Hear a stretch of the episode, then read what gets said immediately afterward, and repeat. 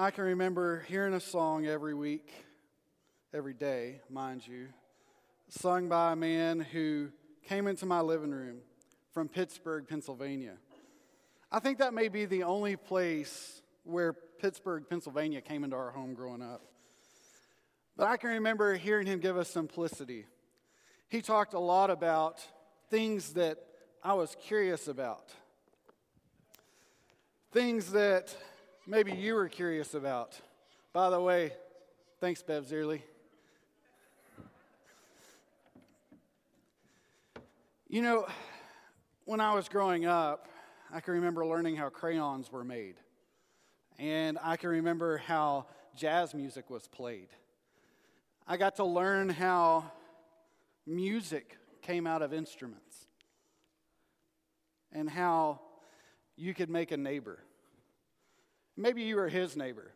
Maybe you grew up with him. Maybe you grew up with somebody like Captain Kangaroo.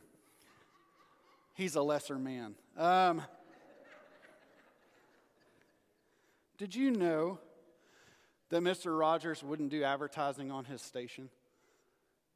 Um, he was approached at one time by a corporation uh, to sell product to children, and that during Mr. Rogers' neighborhood, that they would make a whole lot of money if only during his show he would say something like, "Today we're going to learn about cereal." And today's cereal is brought to you by Kellogg's. Have you ever shot for Kellogg's? Here's Kellogg's. They were going to give them millions of dollars. You know, Mr. Rogers uh, moved, to, moved back home to Pittsburgh uh, to help a local station that was going to start a brand new way of doing television public broadcasting. It, would, it had never been done before. And so they started. And it was completely funded by generous donations from people like you. Remember hearing that growing up?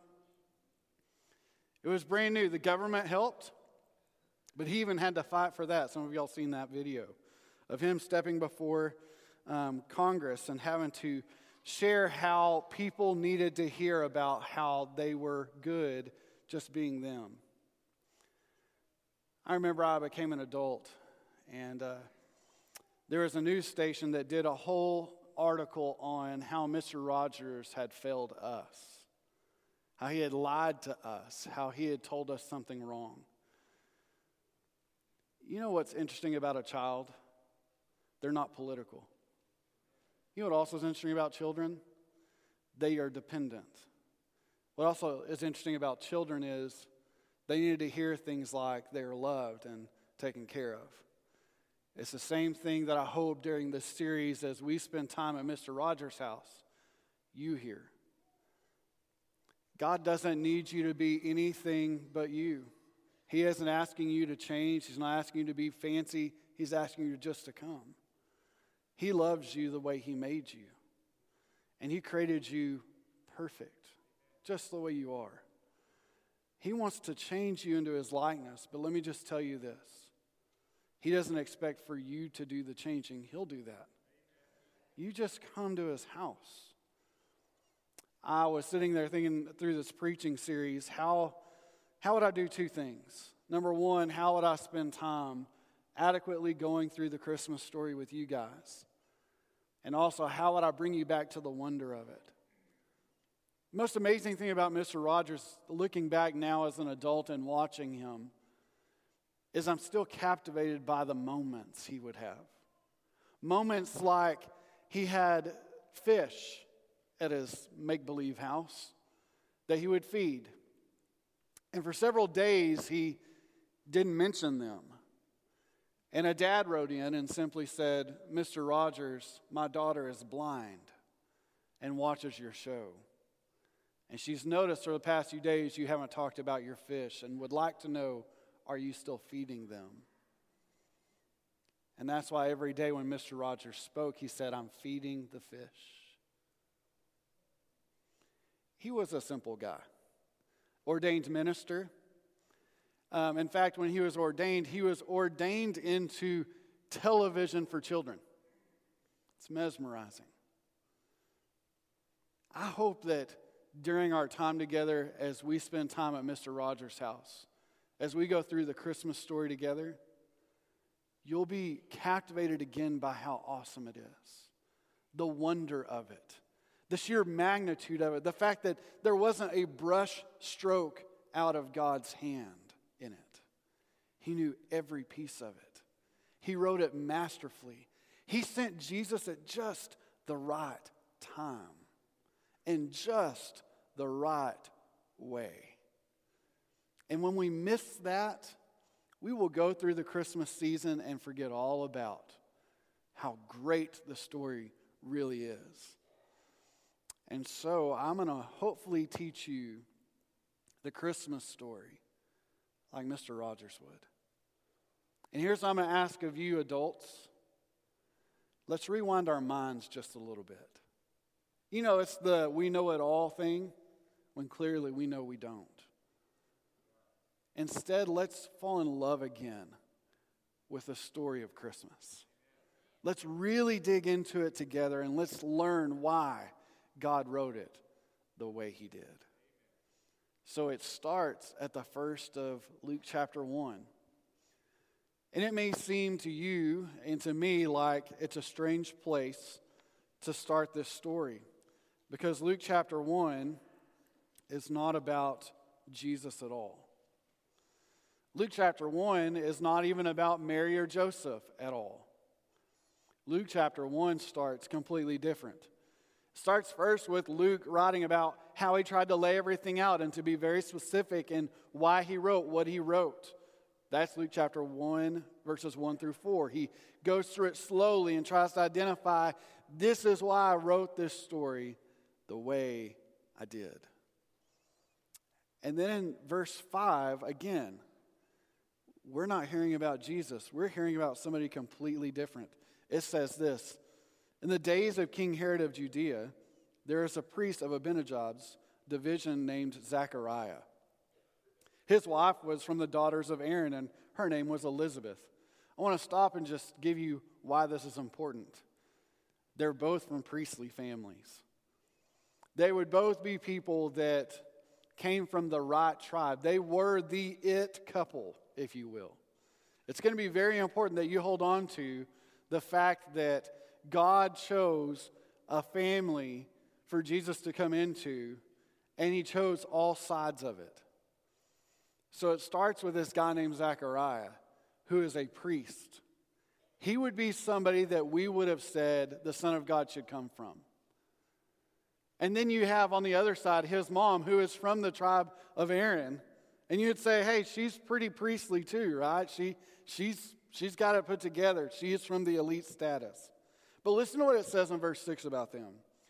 Both were righteous in God's sight, living without blame according to all the commands and requirements of the Lord. That is a powerful statement to say. Here is two people that are living according to God's plan, that they are living out their faith the best that God could see. And He calls them what? Righteous. I mean, He could call them anything. But let me tell you a, simple sentence that I hope that you'll get from the first part of this, and it's in your notes. It's this God loves to use people. God loves to use people who pursue righteousness. He loves to use people who pursue righteousness. People that would go after his heart, people that would pursue him in all they do. Let's listen to what happens next. Verse 7 says, But they had no children because Elizabeth could not conceive, and both um, of them were along in years. That just means they were old. When his division was on duty and he was serving as a priest before God, it happened that he was chosen by lot according to the custom of the priesthood to enter the sanctuary of the Lord and burn incense. At the hour of the incense, the whole assembly of the people were praying outside. I, I want you just to capture this moment. The priests would take turns, and in those turns, when the incense time came, they would choose who would go closer into God's presence and relight incense. And at this time, as they were choosing, here is Zechariah's group, and they drew lots, and it's Zechariah's turn. And so, to show you this story maybe a little bit better, I want to take you back with me. I want to take you back in the story to a time where I grew up. I already told you I grew up with Fred Rogers, but I also grew up with a great thing we like to call flannel graph. So here's Zechariah and his wife Elizabeth, along in years, a man of the priesthood, who is given the opportunity to go into the Holy of Holies, which would mean this while everybody else is out there praying, Zechariah is alone.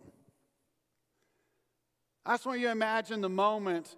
This is not an ordinary time inside of the Holy of Holies, inside this inner portion. You didn't make a mistake. You were very much on top of your game. And Zechariah goes in to do one thing light the incense. That's what he's supposed to do. That's all he has to do.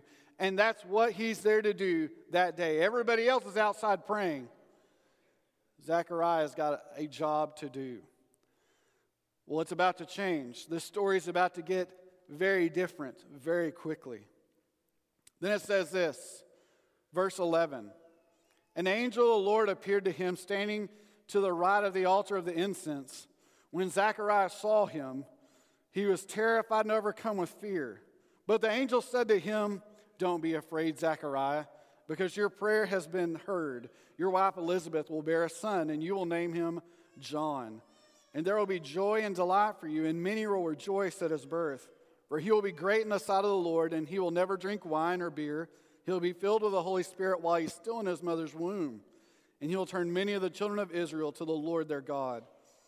And he will go before him in spirit and the power of Elijah to turn the hearts of the fathers to their children, the disobedient to the understanding of the righteous, and to make ready for the Lord a prepared people. Just imagine for a moment what Zechariah is really hearing. He's experiencing something that most priests in his group or any group would never hear in their lifetime a word from God. This angel, when it appears to him, does something to him. It terrifies him, it makes him afraid at his core. I just want you to imagine for a moment the holiness of God is powerful, and the angels around him equally as powerful. They're in the holiness of God, they're in his presence. And this angel appears before Zechariah, and he's telling him, Here's what's going to happen in your life. You and your wife will bear a son. That's a lot of emotion. When I was growing up, I heard a sentence that said this Everyone has a lot of ways of feeling. And all those ways of feeling are fine. What matters is what you do with those feelings afterward. We're going to experience things in our life, but what we do with them is what matters. And Zechariah has a choice in this moment. Here's what happens. After he tells him all these things, Zechariah asks a question. Verse 18 How can I know this? Zechariah asked the angel. For I am an old man, and my wife is well along in years.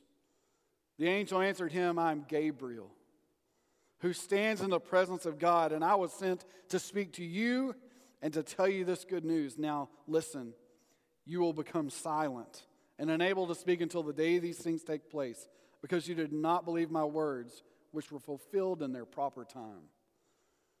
This moment, Zechariah should have turned to praise, and instead he turned to a question How can this be? I'm an old man, and my wife is well along in years. Gabriel says, You don't know where I came from. You're forgetting something. I don't speak on my own. I was sent. I was sent by God Himself. I stand in His presence. And I'm here to tell you it's going to happen, but until it does, I want you to understand something. When God speaks, we should listen. So, for a while, that's all you will do. Fred Rogers was given an award for his contribution to television in front of all of these actors and actresses. Um, he gets up on stage and he says some words. He says, Oh, it's awfully good in this neighborhood tonight. And they all laughed, and he said, You know, he should have come up with, Let me tell you why I'm so good. Let me tell you why what I do is so right. Instead, he said, You're all influenced by people who must be awful proud of where you are tonight. Why don't we take 10 seconds of quiet and to think of them and to be thankful?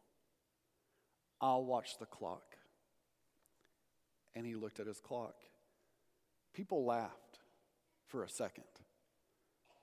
Fred Rogers didn't move, he watched his clock.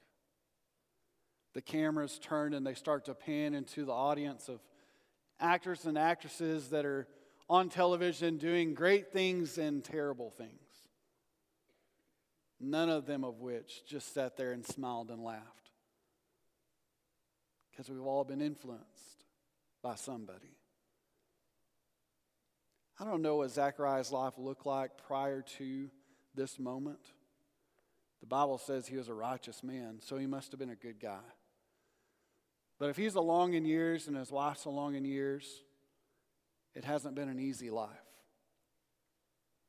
And at this moment, walking into the temple, he must have been kind of afraid to walk into the presence of God.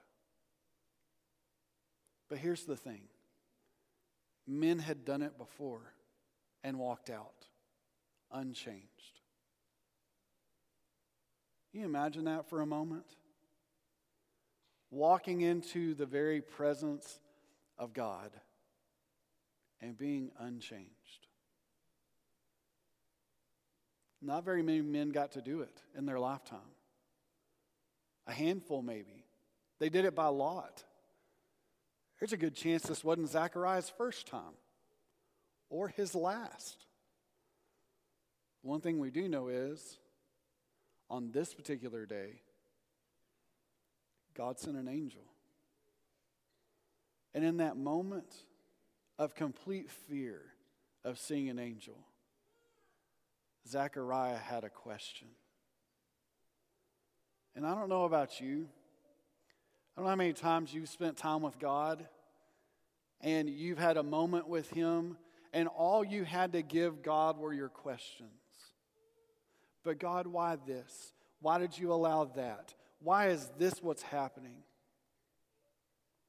So I want to do you a favor for the next few moments. I want to give you something that Fred Rogers said was the greatest gift that he could give to his TV audience. I want to give you silence. I want to give you just a few seconds to really thank God for the things in your life. Maybe you came through Thanksgiving and, and it was full of family and travel and turkey and overeating and then going back for pie afterward. Amen. I'm there. But what if in the next few moments we just sat here quietly and thanked God for who He is? Let's do that for just a second. Just a few seconds of quiet to spend time with God.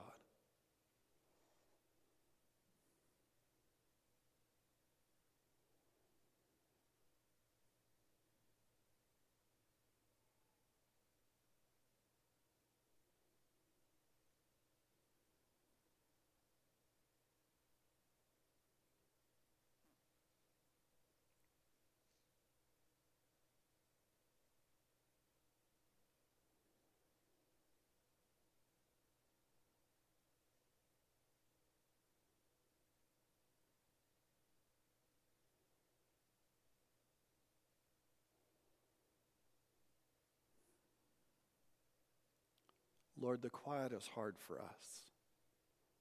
Our lives are filled with noise. Lord, if it's not our televisions, it's our smartphones. If it's not that, it's any entertainment. Lord, a myriad of things our families, our relationships. Fill our lives with noise. Lord, I'm reminded of my friend Micah Tyler's song, Teach Us to Be Still. Teach us to bow down. We know that you are God, but teach us to be still. Lord, that's what you gave Zechariah. Lord, teach us to learn to be still before you, to be quiet, to take time with you. Lord, I believe that you desire to speak more than we desire to hear you. So, Lord, teach us to be quiet. Lord, give us that gift. In your name we pray. Amen. So, Zechariah, some say it was a curse. I think Zechariah would have told you it was a blessing. That that day, sitting in the Holy of Holies, lighting the incense, he walks out. Verse 21 says, Meanwhile, the people were waiting for Zechariah, amazed that he had stayed so long in the sanctuary. You know why? He had one job light the incense, get out. When he didn't come out, he when he did come out, 22 says he could not speak to them. So they realized that he had seen a vision in the sanctuary. He was making signs to them and remained speechless. By the way, verse 22, they thought he saw visions. What did he see? An angel. Verse 23 When the days of his ministry were completed, he went home. After these days, his wife Elizabeth conceived and kept herself in seclusion for five months. She said, The Lord has done this for me. He has looked with favor in the days to take away my disgrace among the people. He went home and couldn't tell his wife what happened. you imagine that? Here's what happens next. We're given some absolute definites about Zechariah and his wife. We're given a space of time. And I want to skip some in the text because we're going to come back to it. But I, I, want you to capture for just a second the wonder of this moment. An ordinary priestly duty that changes to be extraordinary like that. All he was supposed to do was light the incense. That's it. Do your job, get out. But Zechariah was not an ordinary man. God saw that he was righteous. And Jesus could not be biblically sound as a human if John does not show up. In Isaiah, we get this moment that says that there will be a voice crying out in the wilderness, preparing the way of the Lord. Isaiah, that's not before Luke, that's here in your scriptures. That's the Old Testament. Lots of years before Jesus would come. So God had to keep his promise. If his son was really who he says he's going to be, he has to set the stage for him. And that would be John. But let's talk about righteousness.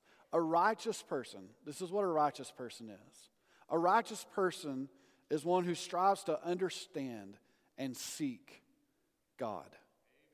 That's what a righteous person is. A righteous person is someone who strives to understand and seek God. Here's the problem with that Scripture tells us something about righteousness and people. Romans 3 tells us this there are no righteous people, not even one. There's not any who understands or seeks God. That's Romans 3:10 and 11. There isn't such a thing. So how could Zechariah and Elizabeth be righteous? How could we if Romans 3 tells us there is no such person? Well, because that's not where Scripture ends. Scripture also tells us in 1 John 1 9 that if we confess our sins, He is faithful and just to forgive our sins and cleanse us from all unrighteousness. So, how do we do it? We confess our sins, and then He does the rest. He is faithful and righteous to forgive us our sins and to cleanse us from all unrighteousness. How do you move from unrighteous to righteous?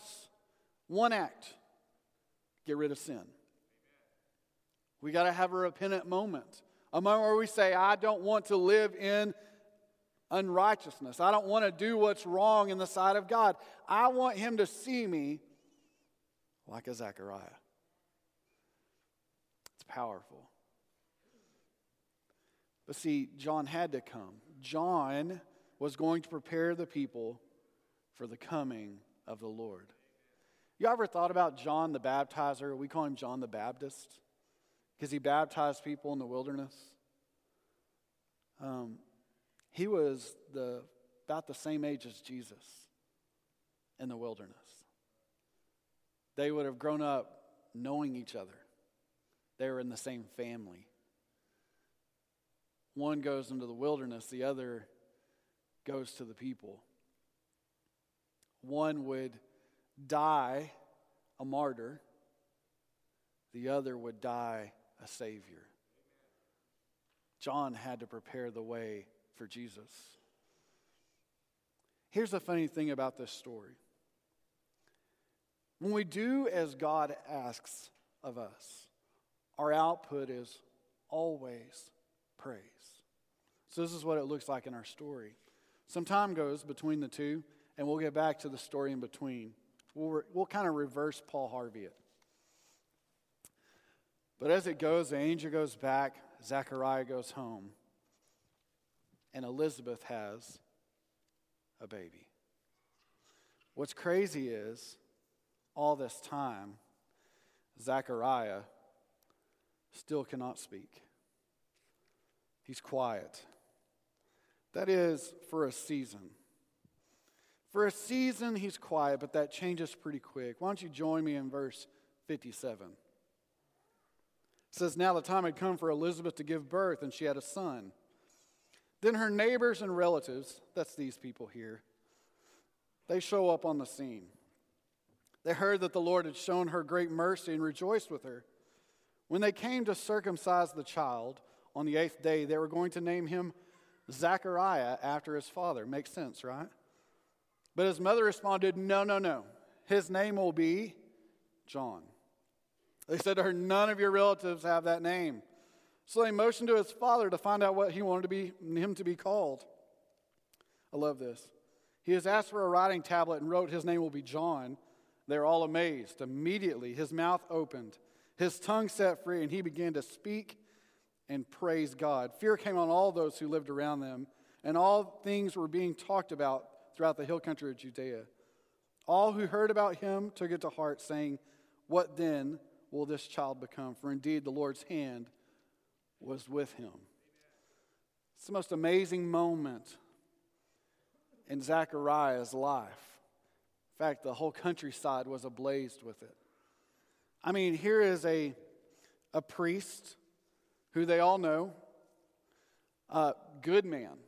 I mean, if God knows it, I'm pretty sure the people knew it too, that he and his wife were great people.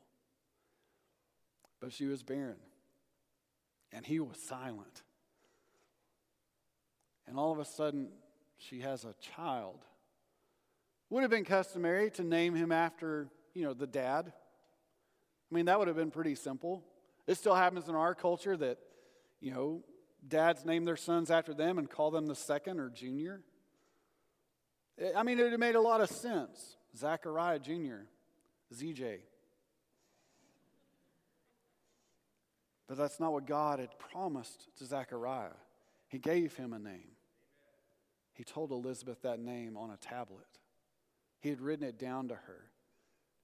Oh, how he must have wished he could have spoken during that time. How he wished he could have talked about all the time in silence now. The time he got to talk to God, to really listen for the first time in his life. You know, when you do away with some things, like when we fast together, when you spend time and you give away food for the sake of listening to God, you can hear him differently. That's how it happens. That's why we fast. And in this moment, God had given Zechariah a nine month speaking fast. Somebody that should have been speaking to the people about God. Someone who should have been teaching them the ways, teaching them through Scripture, training the next generation, now had to be silent and listen. Really listen. You know, there's another time in Scripture. We get it with a prophet who is hiding away in a cave. And he's asking God big questions, and along comes fire, wind, and earthquake. But none of those things were where God wanted to speak to the prophet.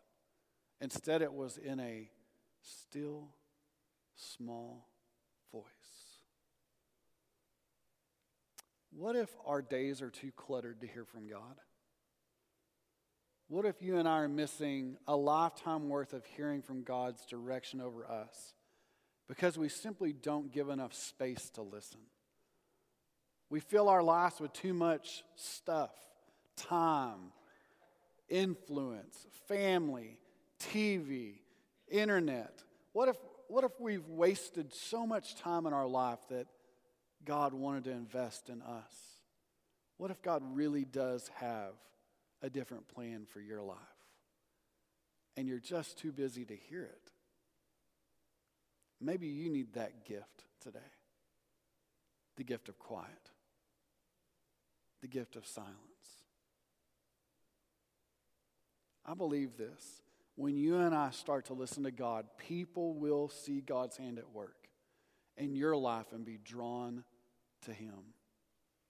People will be drawn to God because of you're drawing closer to Him. I don't know if you visited Mr. Rogers' neighborhood like I did every day. I can remember seeing that same little fake neighborhood as the camera moved over the top of it and down the street to fake Mr. Rogers' little house. Did you know Mr. Rogers' house didn't have a doorknob? Because it never needed to be locked. His door swiveled. Pretty Interesting, right? Did you know that on one episode, Mr. Rogers had to build a bathroom because a kid wrote and asked Mr. Rogers never goes to the bathroom? So they had to build one so he could show them that his house had one. True story. Here's the funny thing about Mr. Rogers for me I didn't need make believe, he showed me the real stuff. And the saddest part about that is this those that don't know Jesus are living in make believe. They believe that they're in charge. They believe they will live forever no matter what happens because they're good enough, smart enough, wealthy enough. I mean, know enough people, know the right people. That maybe perhaps that if they just did enough good that when they die they'll go to heaven. That is not scripturally sound. There is one way by which men can be saved Jesus Christ. His death, burial, and resurrection changes our lives. The funny thing about Mr. Rogers' show is this the kids that see it today are all they're seeing is the leftovers. They don't get the real Mr. Rogers anymore. He is already in heaven ahead of us. How do I know that? He knew Jesus Christ. Here's the funny thing about it, though his legacy still lives. It lives in movies, it lives on PBS. You can watch him. And I can promise you this you'll be uncomfortable because he had no pace. He didn't care if something took three minutes or 10 seconds. And we live in a generation that wants it now. So, my encouragement to you is this take a breath and take some time to be quiet so that you can hear from God, so He can speak to you, and so you can follow after Him. People will be amazed when Christians finally connect with Jesus. Today, if you don't know my Jesus, he is so much better than Fred Rogers ever was. I mean, Fred Rogers was a good man, but he wasn't holy unto himself. He needed Jesus too. My question to you today is this. At the end of your life, and we don't know what that looks like, it could be moments, it could be years. One thing we know for certain we're not guaranteed anything. But maybe today, if you knew that there is one thing we all have in common birth, life, death, and the afterlife. That's something we all have in common. No matter our background, no matter where you're born, no matter how old you are or how young you are, we all have that in common. And we don't know when that last breath here will be. So why waste time? If you don't know Jesus Christ as your Lord and Savior, today you should know him. Don't waste another day. Seize that moment now. The Bible says that we've all sinned, which means we've all made mistakes when it comes to God's right living. God had such a plan for you, and it's that you would never sin. You would live holy and you would run after his heart, and he would run right alongside you. But sin stops the run. And scripture says that that's not where the story has to end. For God so loved the world, he gave Jesus. And he died for us on a cross. You probably know that story. He was buried, and three days later, he rose again. That's Easter. That's why we celebrate that season. But you know what? He lives.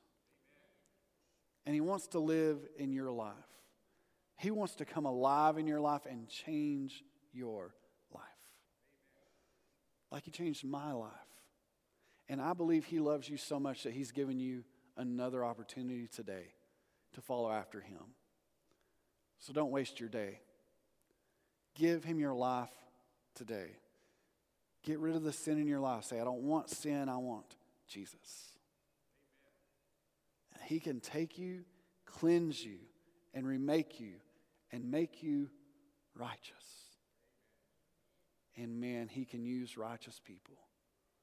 I want to have God use my life. And so to do that, I've got to have Jesus cleanse me. And so do you. So today, I hope you'll do that. Hope you'll give Jesus your heart today. Let me pray for you. Heavenly Father, Lord, that's my prayer. That my friends in this room would know Jesus Christ as their Lord and Savior. Lord, that you would move in a powerful way over them, and Lord, that you would change their life. God, we know for a fact that you desire to show us a better way of living. Lord, that you desire more than we do that we would be holy and righteous. And so, God, you made a way for that through Jesus. So, Lord, teach us the way. Lord, show us the way. Lord, give us the bravery to take a step forward and say, I need Jesus. God, thank you for that. In the name of Jesus, we pray. Amen.